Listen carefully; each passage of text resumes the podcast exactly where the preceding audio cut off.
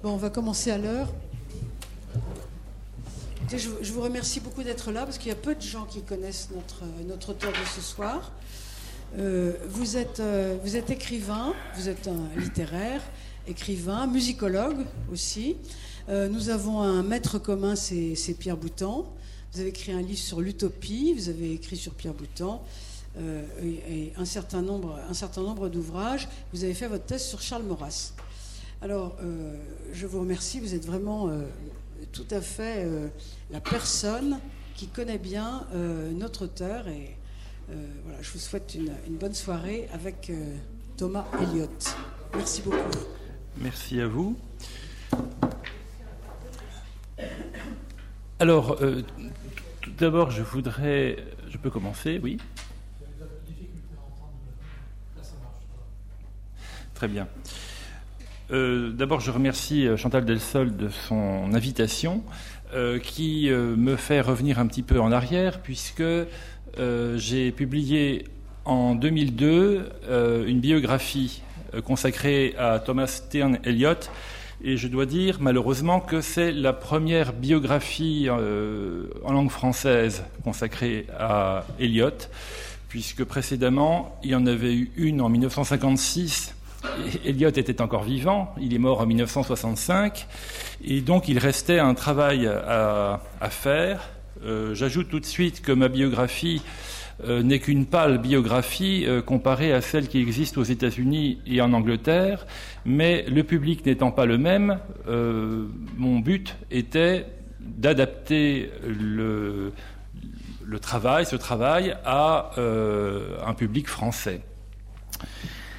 Alors, je ne sais pas qui vous êtes. Par conséquent, je ne sais pas si vous connaissez euh, parfaitement Eliot, un peu, beaucoup, ou passionnément, ou pas du tout. Et donc, euh, mon pari sera de parler pour tout le monde, sachant que, euh, évidemment, les uns et les autres avaient des, connaissances très différentes sur, sur Thomas Stern Eliot. Euh, je rappellerai simplement, euh, pour le situer, donc il est né en 1888 à Saint Louis, dans le Missouri. Euh, il est mort donc en 1965. il y a trois périodes que l'on peut distinguer dans, sa vie. La, la première, c'est la période américaine, celle qui permet aux Américains de dire qu'Eliot est un écrivain américain. et ça va de 1888 à 1914.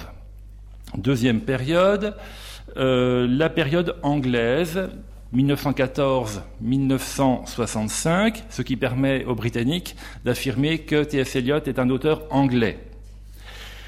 Euh, ces deux périodes recoupent euh, sur un autre plan la situation spirituelle, je dirais, d'Eliot, c'est-à-dire que de sa naissance, en gros, jusqu'en 1914, il est unitarien, puisqu'il y a un courant unitarien aux États-Unis, particulièrement dans la région de Boston, sa famille était extrêmement marquée par l'unitarisme, qui est donc une, une version, si vous voulez, du, christianisme qui rejette euh, la, Trinité et qui veut faire du christianisme un monothéisme euh, euh, strict. Et dans un deuxième temps, à partir de 1900, je dirais 1922 à peu près, euh, Eliot remet en question euh, ses premières attaches euh, religieuses. Il y a une période de crise, à vrai dire, et il va se convertir à la High Church, c'est-à-dire à, l'anglicanisme, en 1927, année où il devient citoyen anglais. Donc voilà pour les périodes. Maintenant, euh, ce que je voudrais faire euh, devant vous, c'est deux, choses. D'abord, euh, Chantal Delsol m'a suggéré de vous dire pourquoi j'étais attaché à, cet auteur, c'est-à-dire quelles sont les raisons de, mon admiration, de, mon lien, je dirais, avec, avec Eliot. Donc, je ferai ça dans un premier temps. Et dans un second temps, je vais faire quelque chose de beaucoup plus difficile, de beaucoup plus ardu, mais en même temps beaucoup plus fondamental, parce qu'il est très difficile de parler euh, d'Eliot euh, à, la, euh, à la manière d'une conversation, parce que c'est un auteur qui est beaucoup trop difficile. D'ailleurs, si bon, il y a tout de même une assistance assez nombreuse ce soir, mais il faut bien se dire que l'une des raisons qui font que Eliot n'est pas un auteur si pratiqué, si connu en France, c'est sa difficulté. Alors déjà, il, il, a pour nous le malheur de ne pas être français. pour les français, c'est déjà c'est difficile de lire de la poésie. En plus, si c'est euh, une poésie étrangère, même en anglais, ça devient carrément euh, euh, la difficulté est, encore plus grande. Donc, dans un deuxième temps, je vais mettre, en mettre, en perspective les deux grands chefs-d'œuvre poétiques d'Eliot, c'est-à-dire La Tervenne, The Westland, et d'autre part les quatre quatuors, les Four Quartets. Alors, les raisons qui m'attire euh, vers Eliot. Alors il y en a une d'abord qui euh, m'en détournerait. Ce qui pourrait me détourner d'Eliot, c'est l'avalanche de l'herméneutique des commentaires qui lui sont consacrés, principalement aux États-Unis et en Angleterre, parce que euh, ces commentaires sont souvent passionnants, euh, très bien faits, de très grande qualité. Euh, tous, tous ces travaux comportent une part de vérité. seulement, on finit par oublier l'essentiel, c'est-à-dire les, les, textes. Alors, il vaut mieux, bien sûr, lire Eliot lui-même, et il vaut, il vaut, mieux lire Eliot qu'écouter Giocanti, par exemple. C'est beaucoup plus intéressant et, et, et, et fondateur. alors, ceci étant dit, la première raison qui m'attire euh, vers Eliot, c'est son approche de la poésie métaphysique. C'est une, notion qu'il a, récupérée, il ne l'a pas inventée, mais il l'a approfondie, il l'a fixée, et aujourd'hui encore, euh, en Angleterre, aux États-Unis, lorsque l'on parle de, poésie métaphysique, il faut forcément se placer par rapport au discours critique d'Eliot.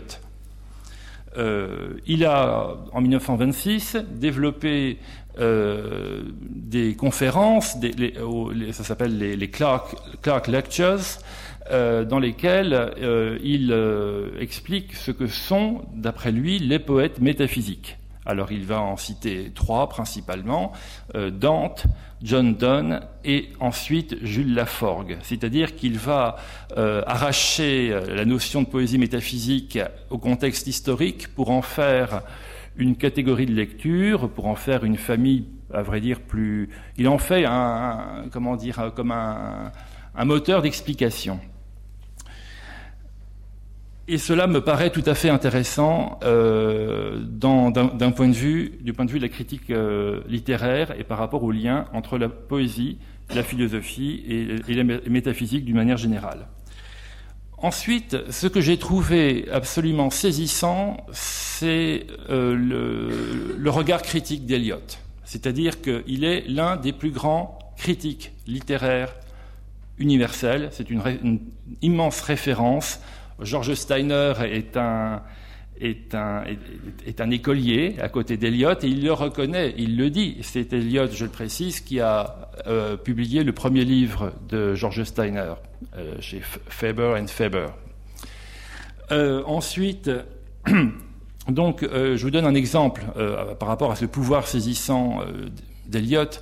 En 1919, il s'est livré à une discussion par article interposé avec Paul Valéry. Paul Valéry affirmait que la poésie et euh, la littérature, euh, pardon, et la, philosophie euh, devaient occuper deux champs absolument différents.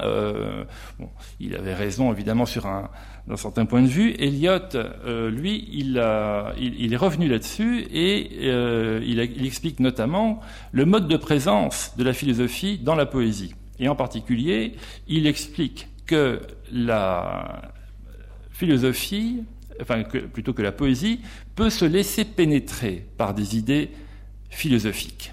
Donc pas, elle ne les donne pas de manière analytique, ces idées, mais euh, elle leur donne un certain mode de, présence.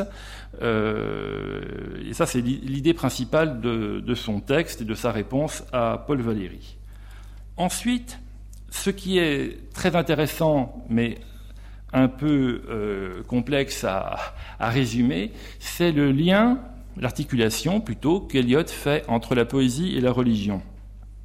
Ce sont deux domaines qu'il distingue. Euh,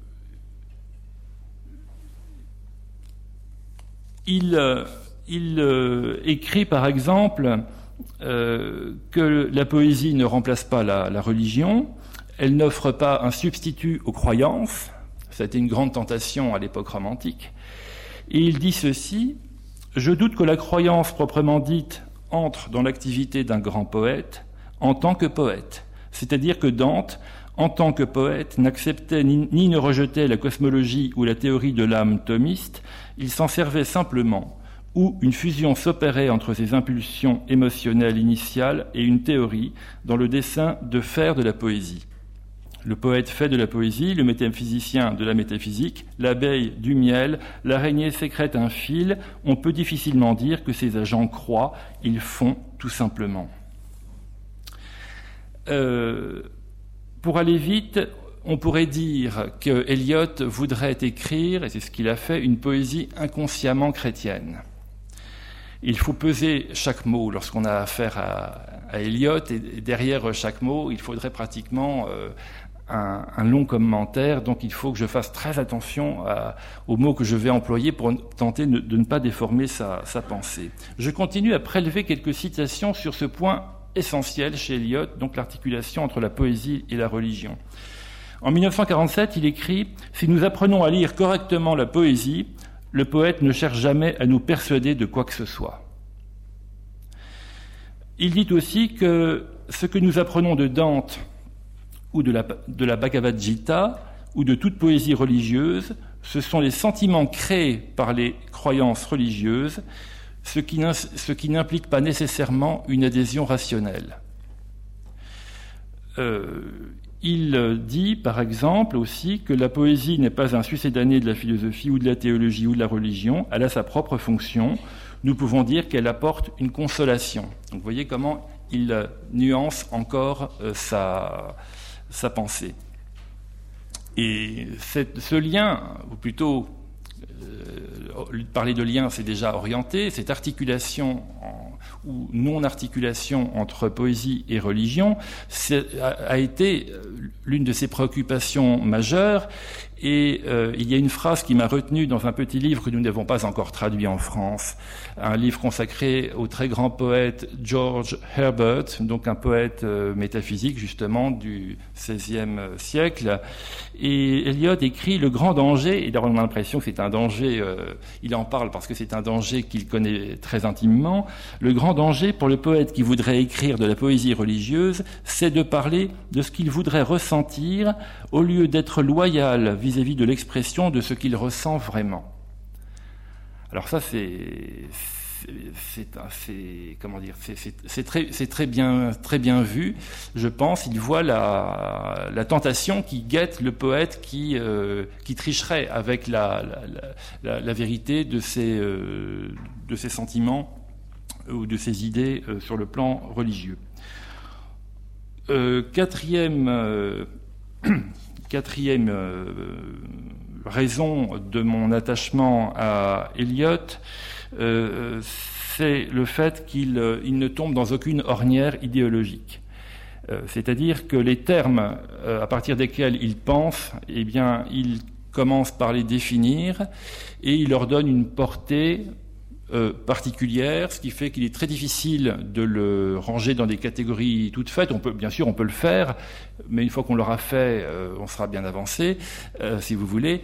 je pense par exemple à ces définitions du classicisme. Assez récemment, un professeur américain s'est moqué publiquement d'Eliot parce qu'Eliot s'était dit classique. Euh, en 1927 dans un texte assez polémique, il est vrai, assez, retentissant. Mais encore faudrait-il s'entendre sur euh, cette notion de classicisme. Comment un poète d'avant-garde euh, peut se définir comme un auteur classique, n'est-ce pas? Donc, euh, il me paraît intéressant d'aborder Eliot aussi pour cette raison, c'est qu'il nous oblige à penser autrement, en particulier autrement que nous avons tendance à, le faire en France, même si évidemment les clivages idéologiques se, recoupent, se, retrouvent, mais Eliot nous propose de, penser euh, autrement et peut-être plus, plus fondamentalement. Euh, raison suivante de mon admiration, c'est la capacité qu'Eliot avait à se renouveler. C'est-à-dire qu'après avoir écrit une œuvre aussi géniale que La Terre-Veine, en 1922-1923, s'il était mort un peu après, son nom euh, resterait toujours dans l'histoire, puisque c'est par cette œuvre, il faut le rappeler, qu'Eliot a renouvelé la langue poétique anglaise. Or, quelques années plus tard, euh, à partir de 1936 1940, euh, il va renouveler son art, il va apporter un deuxième chef-d'œuvre, si vous voulez, sur le plan poétique, et ce sont les quatre quatuors, les four quartets, dont je vais vous parler ensuite. Et comment a-t-il réussi à se renouveler? Et c'est une des choses les plus difficiles pour un artiste, c'est sa capacité à se renouveler. Euh, ce qui lui a permis, c'est l'excellence de sa formation à Harvard. Eliot a été un, étudiant euh, extraordinaire pour des études extraordinaires à Harvard. Lorsqu'on lit les biographies américaines euh, ou la correspondance d'Eliot et que l'on voit tout ce qu'il a appris, c'est absolument éblouissant, fascinant. Et Eliot avait une capacité d'assimilation extrêmement aiguë, c'est-à-dire qu'il allait toujours à l'essentiel il le retenait et euh, il, fabriquait, il a construit son parcours à partir de, tout ce qu'il avait appris. Euh, avant-dernière raison, cette avant-dernière raison, c'est le rapport qu'Eliot fait entre euh, l'acte critique et l'acte d'écriture. C'est-à-dire que pour Eliot, comme pour Maurras, être un critique littéraire, c'est être aussi un écrivain. Et Eliot insiste en particulier sur le fait que les grands, les grands poètes sont aussi forcément de grands critiques. Enfin, la dernière raison, c'est une raison que je n'explique pas, parce que l'amour de la poésie ne s'explique pas. La poésie d'Eliot euh, est une poésie euh, euh, vous voyez, je, vais vous en lire des, extraits, mais vous dire pourquoi euh, je l'aime, euh, j'en serais tout à fait incapable. Alors, je passe maintenant à la deuxième étape de cette conférence. comme annoncé dans le programme, je voudrais mettre en perspective la Tervenne et les quatre quatuors. Je, précise que lorsque je lirai de, l'anglais d'Eliott, je tâcherai de, l'accompagner de la traduction française de, Pierre Léris, euh, qui a, euh, qui a très bien traduit euh, Eliot il y a bien longtemps. Alors, ce sont deux œuvres qui occupent dans l'espace littéraire aux États-Unis et en Angleterre une place absolument fondamentale et qui est absolument inimaginable pour la plupart des Français, enfin des Français cultivés ou instruits, ceux qui lisent. Euh, c'est absolument inimaginable. Euh, pour avoir une image de l'importance d'Eliot dans, le monde anglo-saxon, euh, il faudrait mettre Victor Hugo plus Mallarmé et Paul Claudel. C'est devenu tellement un cliché aux États-Unis que David Lodge, en 1987, dans Un tout petit monde, euh, se moque justement euh, de, la place gigantesque qu'occupe Eliot dans la conscience littéraire euh, américaine. Et l'une des plaisanteries, vous savez, c'est un des personnages qui parle de, de l'influence de T.S. Eliot sur Shakespeare. alors, pour ce qui est de la Terre-Veine, dans un premier temps, la Terre-Veine, c'est un poème donc, qui a été écrit entre 1921 et 1922, au cours d'une crise personnelle violente, puisque le mariage de T.S. Eliot avec Vivienne Egwood en 1914 a été un, échec quasi immédiat. Et euh, le fait que cette euh, femme malheureuse ait été atteinte d'une maladie on dira psychologique pour aller vite, a rendu la vie extrêmement compliquée et difficile euh, à Eliot, et il a suivi une cure euh, euh, psychiatrique à Lausanne. Il s'est rendu à Lausanne pour être soigné par un, médecin, et c'est dans ce contexte-là, dans l'après-guerre, on est en 1921-1922, qu'il écrit La Terre-Veine, publié en 1922 pour la première fois. Euh, il s'agit de 433 vers en tout, qui sont répartis en cinq sections. En français, je vous donne les titres L'enterrement des morts, Une partie d'échecs, Le sermon du feu et Mort par eau. Et ce, qu'a dit le, le tonnerre. Alors, on y trouve 35 citations, des passages écrits en grec, en latin, en français, en italien et en allemand. L'essentiel est évidemment écrit en anglais. Il écrit Eliot, I think it is the best I have ever done. C'est vraiment euh, ce que j'ai écrit de mieux. Bon, il n'y a pas d'intrigue, il n'y a pas de protagoniste. Il s'agit euh, plutôt de, de visions, euh, une série de visions ordonnées selon une structure précise. Les quatre quatuors maintenant les Four Quartets. Il s'agit cette fois d'un poème de 900 vers, structuré en quatre parties qui correspondent au modèle du quatuor beethovenien, puisque Eliot a, dit à plusieurs témoins qu'il avait pensé euh, à des quatuors, les derniers quatuors de, Beethoven, euh, par rapport à la composition de cette œuvre. Euh, cette œuvre a d'abord été intitulée les Kensington Quartets parce qu'il habite, il a habité à Kensington à un, moment où il écrivait l'un de ses euh, quatuors. Alors, le premier s'intitule Burnt Norton. Il a été publié en 1936 pour la première fois. Le deuxième, East Coker, 1940. The Dry Salvages, 1941. Et Little Gidding, 1942. Pour l'anecdote, lorsque c'est sorti euh, en France, Little Gidding, euh, le, dernier quatuor, un critique belge euh, croyait que Little Gidding c'était le nom d'un petit garçon. Alors, cette œuvre a été publiée dans sa totalité en 1943. Il n'a pris conscience d'ailleurs qu'il s'agirait d'un ensemble de quatuors euh, qu'en écrivant le deuxième, East Coker.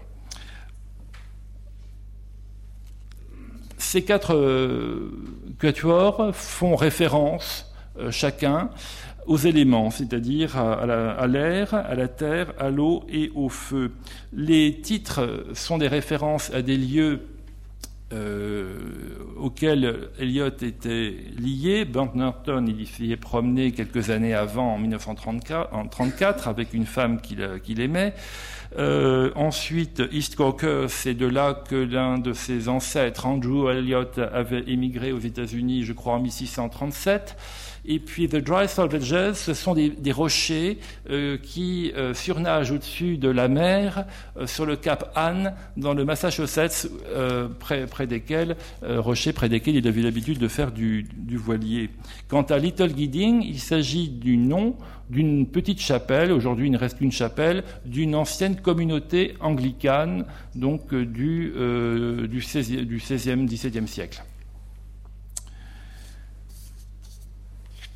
Donc voilà donc quelques, euh, éléments euh, qui vous présentent très sommairement ces deux grands poèmes. Euh, j'ajoute qu'Eliot était très content de ces quatre quatuors. Il disait que c'était la meilleure de ses œuvres. Souvenez-vous de ce qu'il avait dit avant à propos de la Terre-Veine.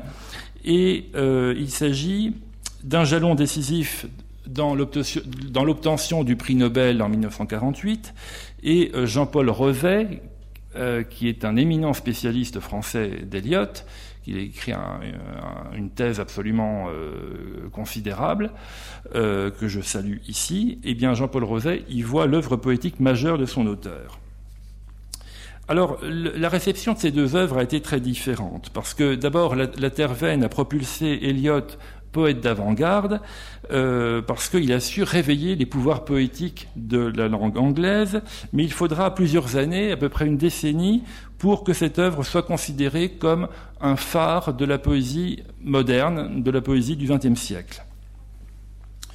Il a aussi rencontré des réactions hostiles, et y compris dans les milieux universitaires à Cambridge ou à Oxford, on disait oh là, ça c'est pas de la poésie, quelle horreur. Quant aux quatre quatuors, la réaction était tout, à fait différente puisque Eliot était déjà un poète établi, reconnu, euh, célèbre. Et, donc, euh, il a écrit notamment au moment euh, du Blitzkrieg, dont les Londoniens ont, terriblement souffert, et Eliot d'ailleurs a, donné de l'aide, enfin comme, comme il le pouvait, en, surveillant les, avions, en guidant les pompiers, etc. Eh bien, il évoque justement les, les Londoniens euh, en proie aux bombes, aux flammes, etc., dans East Cocker. Et lorsque ce poème, ce deuxième quatuor est paru, eh bien, on se l'est arraché. Il y a eu 12 000 exemplaires euh, qui ont été vendus, ce qui est absolument considérable quand on pense qu'il s'agit d'une poésie euh, ambitieuse, difficile. Du coup, Eliot s'est dit, mais si ça a un tel succès, sûrement ça doit être mauvais. Alors, on a souvent opposé ces deux œuvres.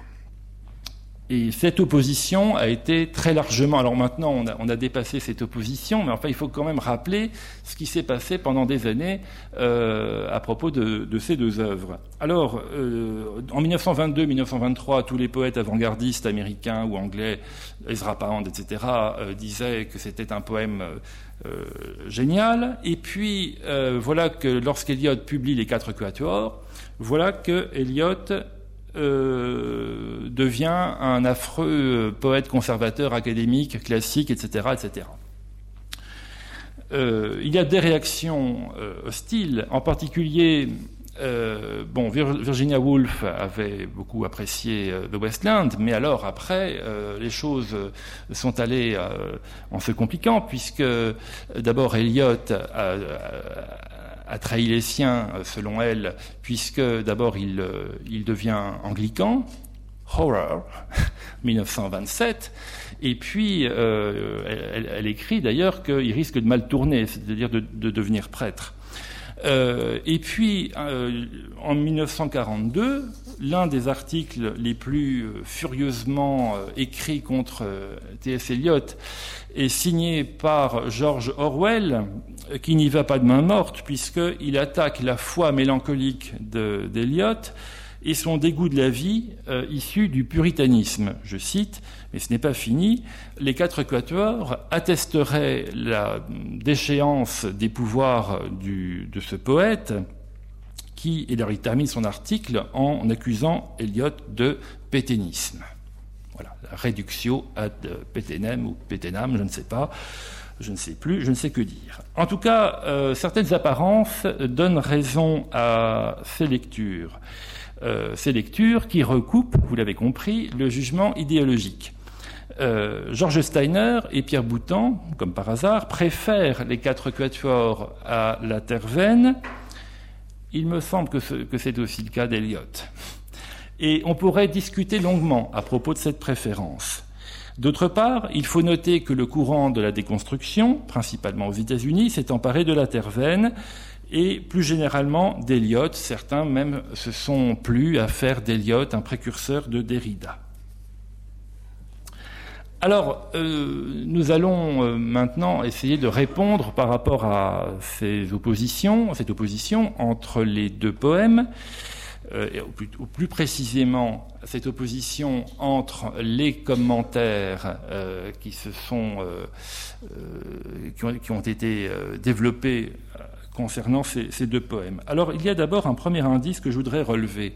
En 1934, un poète et critique américain, Malcolm Coley, remarquait que autour de lui, de nombreux poètes considèrent que la terre vaine valorise trop le passé au, détriment du présent, hein, à propos d'un poème qui, dont, l'avant-gardisme formel est absolument euh, évident, euh, éblouissant, extraordinaire, euh, fascinant.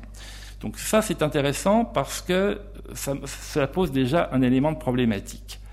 Ensuite, le problème posé par la terre c'est celui de la diffraction.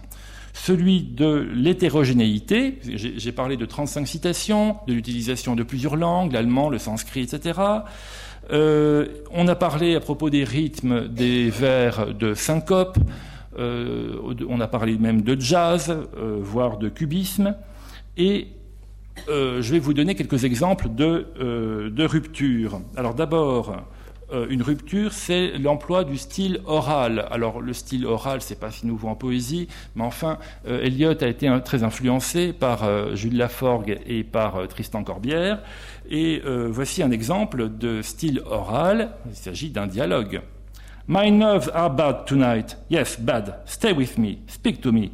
Why do you, why do you never speak? Speak. ou bien, à l'inverse, un vers noble, I will show you fear in a handful of dust. Je, te montrerai l'effroi dans une poignée de poussière. Une image magnifique et, terrible. Autre exemple de rupture, eh bien, à l'intérieur d'un dialogue hystérique entre deux personnages, euh, il y a l'interpolation de Hurry up, please, it's time, comme si on allait fermer un musée. Euh, ce poème euh, a été lu, euh, il, y a, des enregistrements, il y a celui de T.S. Eliot, il y a aussi celui d'Alec Guinness, immense comédien, et je dois dire que, en général, je préfère la lecture d'Eliot, mais par rapport au fameux Hurry up, please, it's time, euh, Guinness a évidemment un pouvoir théâtral, un pouvoir de comédien que, n'avait pas Eliot, et le passage est tout à fait, euh, bien dit par, par lui. Euh, vous avez aussi, entre, entre des vers, vous avez des extraits de, euh, il y a un, extrait de Tristan et Isolde de Wagner, c'est le, c'est le berger qui chante Frischwet der Wind, euh, der Heimatsu, etc.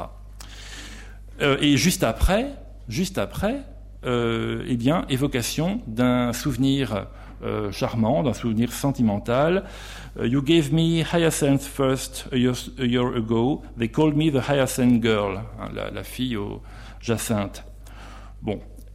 Alors, donc, les, ruptures fusent à l'intérieur de ce poème, et à la fin, dans What the, Thunder Said, ce qu'a dit le tonnerre, à la fin, c'est un véritable feu d'artifice, puisque, puisque dans les derniers vers, il y a des mots sanscrits, l'évocation du roi pêcheur, une chanson de nourrice anglaise et une citation de Dante. C'est-à-dire que la furie poétique euh, figure l'espèce d'embolie qui emporte le monde et sa confusion. Ce qui est intéressant, euh, c'est d'opposer euh, la tervenne et, les quatre quatuors par rapport à, ce, problème de la rupture, puisque dans la tervenne, on, rencontre des, des, juxtapositions. Il n'y a plus, il n'y a pas de fluidité. Et le génie d'Eliot, ça sera justement d'aboutir à la fluidité euh, dans les quatre quatuors à travers une structure en revanche extrêmement complexe. Alors donc cette, esthétique du fractionnement s'oppose apparemment à la linéarité du discours euh, qui est euh, considéré souvent comme un critère du classicisme justement et comme un aspect aussi de la simplicité chrétienne euh, pour reprendre une expression commune à Urs von Balthasar et à C.S. Lewis.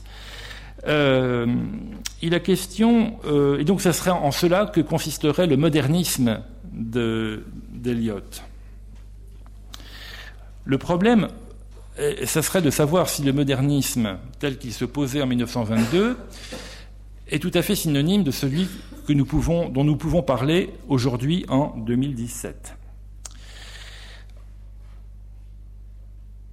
Alors, à partir de ces ruptures, euh, on a déduit, par exemple, aujourd'hui, notamment dans le courant de la déconstruction, on a, abouti à des, théories, euh, notamment, enfin, je, vous l'ai dit, certains euh, universitaires ont, voulu faire d'Eliot une sorte de précurseur de, Derrida. Bon, ce, qui, est évidemment intéressant, mais fortement discutable. Alors maintenant, comment répondre par rapport à, cette proposition? C'est-à-dire que c'est une œuvre moderniste, c'est une œuvre anticlassique. Alors d'abord, euh, il faut bien dire que les, ruines dont parle la Terre-Vaine, ce, sont les ruines du monde, le monde qui, qui s'est auto-détruit, qui s'est auto-consommé après la, guerre de 1914. C'est à la fois un poème qui reflète une crise personnelle et qui fait écho malgré tout à la situation historique et qui va plus loin que la prise de conscience de l'horreur de la destruction de la Première Guerre mondiale. Eliot perçoit en son fond la mortalité de la civilisation. Voilà peut-être un point commun avec Paul Valéry. Et donc, il y a un regard supérieur au-dessus de ces ruines euh, qui émerge à l'intérieur des vers. C'est-à-dire que euh, ces ruptures n'aboutissent pas à, un complet abandon, à une sorte euh, d'hétérogénéité ou de dispersion totale. Comme le dit Helen, Garner, qui a été la première grande commentatrice d'Eliot, la Terre affirme le désir d'un salut cosmique et personnel. Il y a évidemment une profonde religiosité de la terre vaine, il y a de nombreux symboles, euh, la structure elle-même euh, est dérivée du livre de, Jesse Weston sur la quête du Graal, il y a des références à Adonis, Attis et Osiris, euh, et puis des échos à, la mythologie. Et puis finalement, Tirésias apparaît aussi dans le poème, et euh, il dit, Tirésias, je vous le lis en français directement, Moi, Tirésias, vieil homme aux mamelles ridées, je perçus la scène et prédis le reste, attendant moi aussi le visiteur prévu.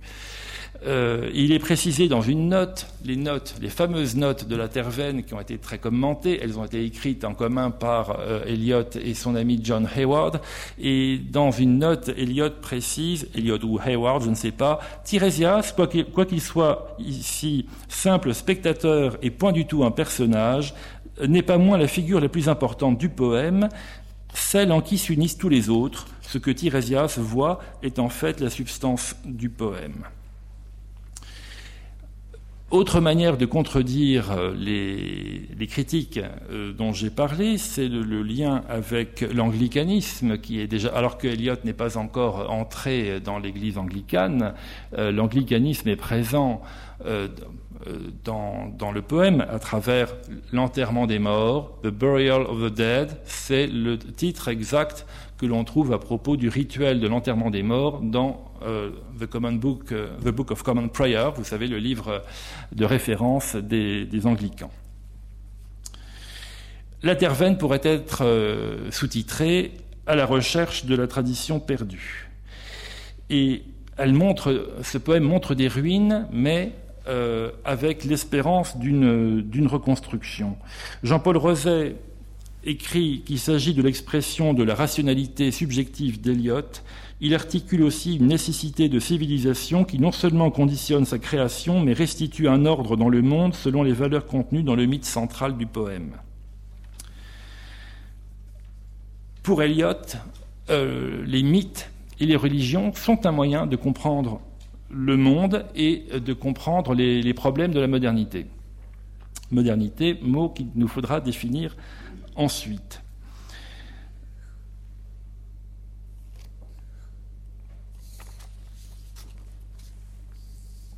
Euh, cette modernité, on la retrouve euh, à propos de la ville. C'est un des thèmes centraux de, de la terre vaine, mais je vais peut-être accélérer un petit peu parce que je n'aurais pas trop, euh, débordé.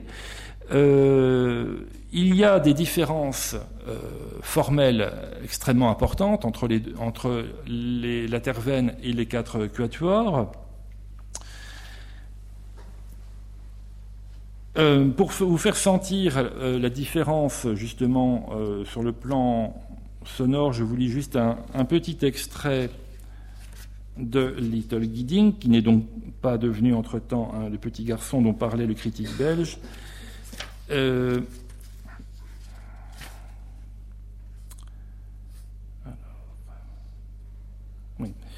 If you came this way, taking any route, starting from anywhere, At any time or at any season, it would always be the same. You would have to puff off sense and notion.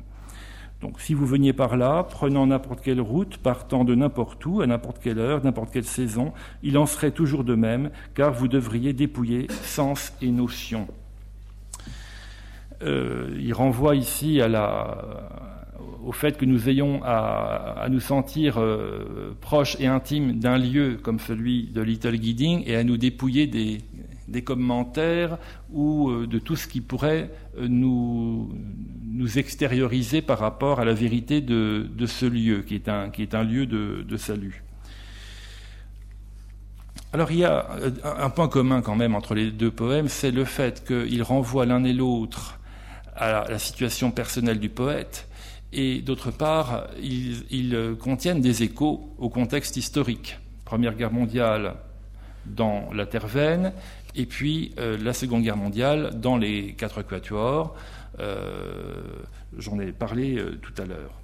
Alors, cela dit, les commentateurs donc, qui ont opposé ces deux poèmes ne possédaient pas une clé à leur époque, c'est-à-dire qu'ils ne mesuraient pas en particulier l'impact de la philosophie indienne et, et, bouddhiste dans la pensée et dans l'écriture poétique de T.S. Eliot. Ça fait partie aussi de sa formation à Harvard, euh, je précise tout de suite que le rapport d'Eliot avec le bouddhisme n'a absolument rien à voir avec les contresens gigantesques de M. Schopenhauer, notamment, euh, et ça n'a aucun rapport avec, avec aucun exotisme. Euh, il a travaillé à Harvard avec l'un des premiers traducteurs de, de, la langue pali, dans laquelle les, les premiers textes bouddhistes sont écrits. Il a, étudié le sanskrit. Euh, ce grand spécialiste s'appelait Charles Rockwell Landman. Et euh, Eliot a été capable de, lire et de traduire des textes qui n'étaient donc pas encore traduits en, anglais. Donc il est donc allé très loin dans l'étude de la philosophie indienne et euh, bouddhiste.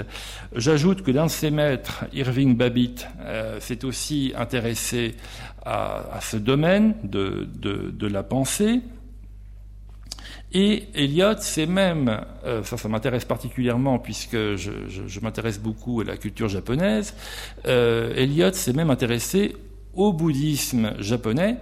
J'utiliserai cette expression euh, au pluriel. Euh, il a eu pour professeur un, un japonais, Anesaki Masaharu, euh, qui lui a fait découvrir les principaux courants du bouddhisme euh, japonais.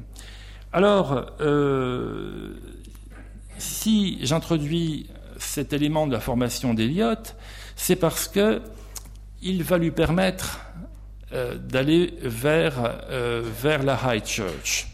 Ce que nous explique Jean-Paul Roset, je serai très rapide parce que c'est très compliqué à expliquer, mais euh, ce qu'il explique, c'est l'évolution philosophique d'Eliot, c'est-à-dire qu'à Harvard, Eliot a été déçu par la situation de la, philosophie américaine et la philosophie euh, européenne ne lui disait pas grand-chose.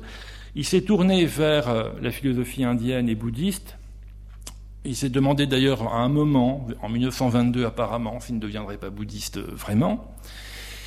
Et euh, en même temps, il a travaillé sur un auteur, un philosophe anglais, qui s'appelait euh, Bradley, un auteur euh, dont j'oublie toujours le prénom, voilà, Francis euh, Herbert Bradley, et, qui est un, alors on le considère souvent comme un, post-hegelien ou un idéaliste, bon tout ça est assez approximatif, c'est un penseur sceptique, c'est un penseur, l'un des plus éminents, penseurs, en tout cas en Angleterre. Eliot considérait que Bradley avait vraiment le, plus beau style philosophique en, langue anglaise, et il va lui consacrer une thèse en 1916 intitulée Experience and Knowledge, donc expérience et connaissance dans la philosophie de, de Bradley. Et finalement, euh, le scepticisme dont il trouve la formulation chez les penseurs euh, indiens ou bouddhistes, en particulier Nagarjuna ou bien Vasabandhu, il va retrouver des analogies de ce scepticisme chez Bradley. Et finalement, euh, alors il critique en même temps Bradley, il l'explore, il l'explique, il montre en quoi il est d'accord avec lui, mais en même temps, il prend certaines distances. Et, et la réponse, la réponse, c'est, euh, ça sera la, ça sera l'entrée dans l'Église euh, anglicane. Alors tout cela paraît peut-être étrange et peut-être pas euh, logique, euh, mais en tout cas c'est ce qu'explique Jean-Paul Roset. Et je crois que ce parcours est, très bien retracé, par lui. Et je ne vois pas comment le, remettre en question. Alors, cette philosophie euh, indienne et bouddhiste euh, marque certains poèmes, y compris Mercredi des cendres, Ash Wednesday, euh, par certaines images que Eliot trouve dans ces, textes anciens, en particulier dans les Jataka, qui sont des, des contes, des, des récits très, très anciens. Euh, l'idée que la, vie est souffrance, destruction. Alors on pourrait trouver ça chez saint Augustin, bien sûr, mais on, le trouve également, évidemment, dans la sensibilité euh, bouddhiste, en particulier celle du Mahayana. The Fire Sermon, le sermon du feu, renvoie euh, au sermon de Shakyamuni, donc le Bouddha historique, le monde des souffrances. Là, Eliot tire cela du euh, Samyutta Nikaya, donc c'est un recueil de 7762 discours. Euh, je ne sais pas s'il les a tous lus, mais en tout cas, il, les connaissait suffisamment pour pouvoir les, citer. Les derniers mots de la Tervaine sont des mots en sanskrit, vous les connaissez peut-être, euh, Shanti, etc., etc. Le Shanti, dans la note, la paix qui dépasse l'entendement. Voilà. Et donc, euh, là aussi, les, commentaires fusent, les interprétations. La Terre-Veine est un poème bouddhiste, euh, bon, ou c'est un poème indien, euh, etc. Bon. Et puis le bouddhisme est également présent dans les quatre quatuors, et à mon avis, c'est d'ailleurs une, des raisons pour lesquelles euh, Pierre Boutan n'est pas entraînement, lui qui a fait des commentaires tellement éclairants et géniaux sur Eliot, il n'est pas entré entièrement dans les quatre quatuors parce qu'il lui manquait cette clé. Il n'était pas familier de la philosophie indienne et, bouddhiste, il la connaissait de très loin. Et si on n'a pas ces clés-là, eh bien, je pense que vraiment, il y a des vers que l'on ne peut pas appréhender, que l'on ne peut pas euh, comprendre. Par exemple, le vers 38 de Burnt Norton, And the lotus rose quietly, quietly, pour un, bouddhiste qui écoute ça, il est ravi puisqu'il voit un lotus s'éveiller. Le lotus, c'est l'éveil, c'est l'image de l'éveil. Euh, donc c'est l'image du salut euh, bouddhiste. Eliot cite Krishna euh, dans The Dry Savages. Faut-il encore d'autres exemples? Il y, en, a plein. il y en a plein. Par exemple, The Still Point of the Turning World. Alors là, il y a eu une infinité de commentaires sur cette expression, le point tranquille. Euh, qu'est-ce que c'est que ce point tranquille autour duquel le monde tourne euh, Alors, il y a aussi une. Euh, alors, on a tiré ça, on a dit que ça, venait d'une formule magique. c'est John Hayward qui dit ça dans ses, dans ses notes. D'autres disent mais non, mais non, c'est Héraclite. Et puis d'autres encore disent non, non, cela vient de la pensée zen et d'autres, et donc en particulier des, textes de ce qu'on appelle la Prajna Paramita, donc des textes consacrés à la, la, source de la sagesse dans la pensée, euh, dans la pensée zen. Ce qui montre d'ailleurs euh, le, génie polysémique d'Eliot. À mon avis, il savait tout ça. Et il écrivait, en, il écrivait d'une manière un petit peu verticale, comme un compositeur, vous voyez, qui a plusieurs euh, portées devant lui. Il entendait tout ça quand il écrivait. Par conséquent, tout, le monde, a plus ou moins raison en cherchant ces, interprétations. Euh, et puis, je donne peut-être un dernier exemple. In my beginning is my end. C'est aussi un vers célèbre des quatre quatuors. Alors, il est dit dans une note qu'il s'agit de la devise de la reine Marie d'Écosse. Elle, elle, écrivait donc en français En ma fin et mon commencement. Alors là, euh, la source est double, parce que, euh, bien sûr, c'est vrai que c'était sa, devise, mais on trouve également euh, cette idée dans un texte, dans, dans l'Upanishad du grand livre de la forêt, 7e siècle avant Jésus-Christ, là encore, c'est dans la pensée indienne qu'on peut aussi justifier cette, cette expression. Et puis, euh, il y a aussi euh, le, thème de la danse qui revient très souvent. Alors certains disent ça, ça vient de Malarmé, ça vient peut-être de Yeats, euh, mais non, mais non, disent d'autres commentateurs, la danse, c'est présent dans, dans le bouddhisme zen, etc. Alors on se trouve donc devant un paradoxe, vous me direz, puisque ce, très grand poète chrétien, comme on le considère toujours, eh bien, euh, donne une place extrêmement importante à, la pensée indienne et bouddhiste. Et personnellement, je trouve ça très intéressant parce que c'est un petit peu, un petit peu comme, un peu comme Henri Lubac parle du bouddhisme, c'est-à-dire euh, comme un homme savant qui ne dit pas de sottises, qui ne cherche pas à déformer, et qui est prêt à utiliser ce qu'il y a d'intéressant euh, pour, euh, pour avancer. et là, je voudrais citer Eliot. Il dit nul ne devrait affirmer que la sagesse devrait être acquise seulement par l'étude d'auteurs chrétiens. Seconde réflexion, je ne suis pas bouddhiste, mais certaines parties des écritures bouddhistes primitives m'affectent comme certains passages de l'Ancien Testament. Et enfin, en 1940, je crois bien sûr que la chrétienté a raison, mais la chrétienté dans ses formes décadentes pourrait apprendre beaucoup de l'Orient. Alors de là à affirmer euh, qu'Eliot préfigure l'essai récent de Paul Kittner, dont le titre vous amusera sans doute, Without Buddha, I cannot be a Christian, il y a un pas que l'on ne peut franchir qu'en plaisantant. Euh, on a montré que euh, ce domaine de la pensée, euh, donc domaine indien ou bouddhiste, est moins une réserve d'enseignement pour Eliot qu'une méthode de transformation de la conscience, en particulier dans, Little Guiding, où tous les éléments finalement euh, aboutissent à, une, méditation sur, sur la rédemption du, temps, hein, comment, comment rédimer le temps, euh, l'intersection entre le temps et l'éternité, c'est ça le grand, le grand sujet de ces, de, de ces quatuors. Euh, il y a aussi, il y a d'autres textes à l'intérieur des quatuors auxquels Eliot fait allusion. Il y a par exemple le nuage d'inconnaissance, ce texte mystique du XIVe siècle. Il y a les révélations d'amour divin de Juliana of Norwich.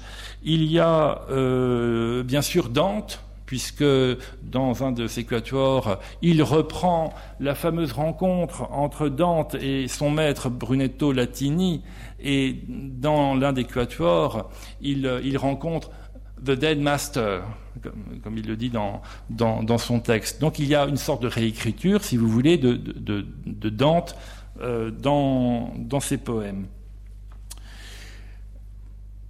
Par conséquent, on voit bien que euh, l'opposition d'abord entre la terre vaine et les quatre quatuors ne peut pas être une opposition euh, totale, stricte. Euh, il ne fait aucun doute que les quatre quatuors euh, ne peuvent être pleinement compris qu'à l'intérieur d'une compréhension chrétienne, parce que si on cherche à l'exclure, eh bien, on perd tout simplement euh, l'essentiel. Euh, ça ne veut pas dire, encore une fois, que les autres euh, clés d'interprétation soient fausses. Elles sont bonnes, mais il faut les, mettre à, leur place. C'est pour ça que je pense que la, la, Helen Garner, qui est cette grande commentatrice dont je parlais tout à l'heure, ce qu'elle a écrit en 1949, elle a écrit un essai remarquable sur la poésie d'Eliot. Euh, cela reste, euh, cela reste vrai, cela reste intéressant, même si bien sûr euh, il, est important d'approfondir toujours la compréhension et de s'interroger sans cesse sur sur ces poèmes.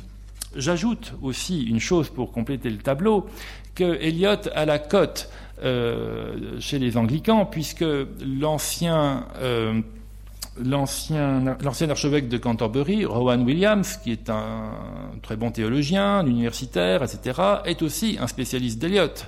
Et il a donné en 2013, je crois, une grande conférence euh, sur euh, Thomas Stern Eliot.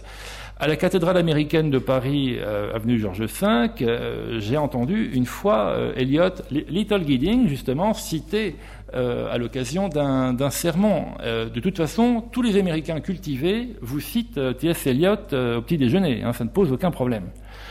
et puis, Eliot a nourri la pensée chrétienne anglicane. C'est-à-dire qu'on ne peut pas comprendre ce qui s'est pensé en Angleterre sur le plan chrétien si on exclut euh, Eliot, puisqu'il a participé lui-même à un certain nombre de discussions dans les années 30. Il a rencontré euh, tout un tas de gens, en particulier Christopher Dawson, qui est un, historien très engagé, on peut dire, sur le plan chrétien, plutôt catholique d'ailleurs, en Angleterre. Et Eliot fait partie de l'histoire, il fait aussi partie de l'histoire de, de l'Église d'Angleterre, si on peut dire. Euh, voilà, alors une conclusion maintenant. Euh, en conclusion, ce que l'on peut dire, c'est que la poésie d'Eliot est d'avant-garde sur le plan formel, mais anti-moderne par son contenu. Et là, je renverrai à ce que lui disait son, son, ami et un peu ennemi aussi, John Middleton Murray, qui a écrit dans Le Critérion, vous savez, la grande revue européenne qu'Eliot avait créée dans les années 20. John Middleton Murray, qui était le mari d'ailleurs de Catherine Mansfield, merci. Euh, il écrit ceci La conscience moderne commence historiquement avec la répudiation de la chrétienté établie. cette affirmation-là, euh, d'ailleurs, recoupe tout à fait ce que pensait Solzhenitsyn, dont il sera ici bientôt question. Et donc le premier, un résultat de, cette réflexion, c'est que le supposé retour d'Eliot à un classicisme académique n'est qu'une accusation euh, polémique, D'autant plus qu'Eliot, pour écrire les quatre quatuors, a relu Mallarmé, Valéry, il a, son écriture s'est renouvelée, et d'après Hélène Garner, euh, la conception métrique des quatre quatuors est en réalité plus audacieuse que celle de la Tervaine. Pour nous, lecteurs, en 2017, eh bien, il semble que ces deux grands poèmes se complètent à travers des formules et des structures poétiques extrêmement différentes. Euh, Eliot n'avait évidemment pas en tête les quatre quatuors quand il a écrit La Terre vaine, mais on pourrait peut-être dire que les mots sanscrits qui terminent La Terre forment un appel auquel Eliot répondra lui-même vingt ans plus tard. Cela ne veut pas dire, encore une fois, que les quatre quatuors annulent La Terre.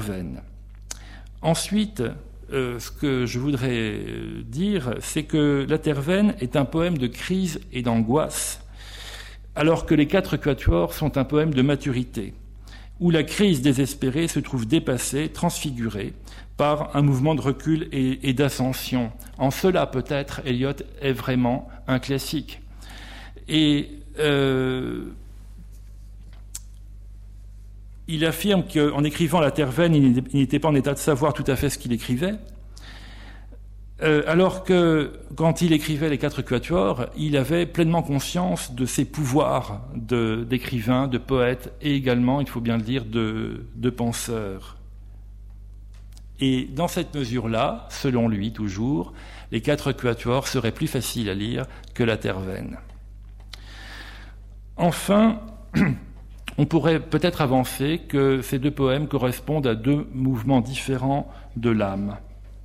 Et dernière, euh, dernière idée, peut-être, pour euh, terminer ce, parcours peut-être euh, un peu pénible, je ne sais pas, sur Eliot, eh bien, ce que je voudrais dire, c'est qu'il faudrait lire ces poèmes comme on doit lire de la poésie, c'est-à-dire sans préjugés, en oubliant tout ce que je vous ai dit, et en, espérant en tout cas que ce que j'ai essayé d'esquisser puisse en tout cas vous inviter à, lire ces deux poèmes sublimes. Je vous remercie.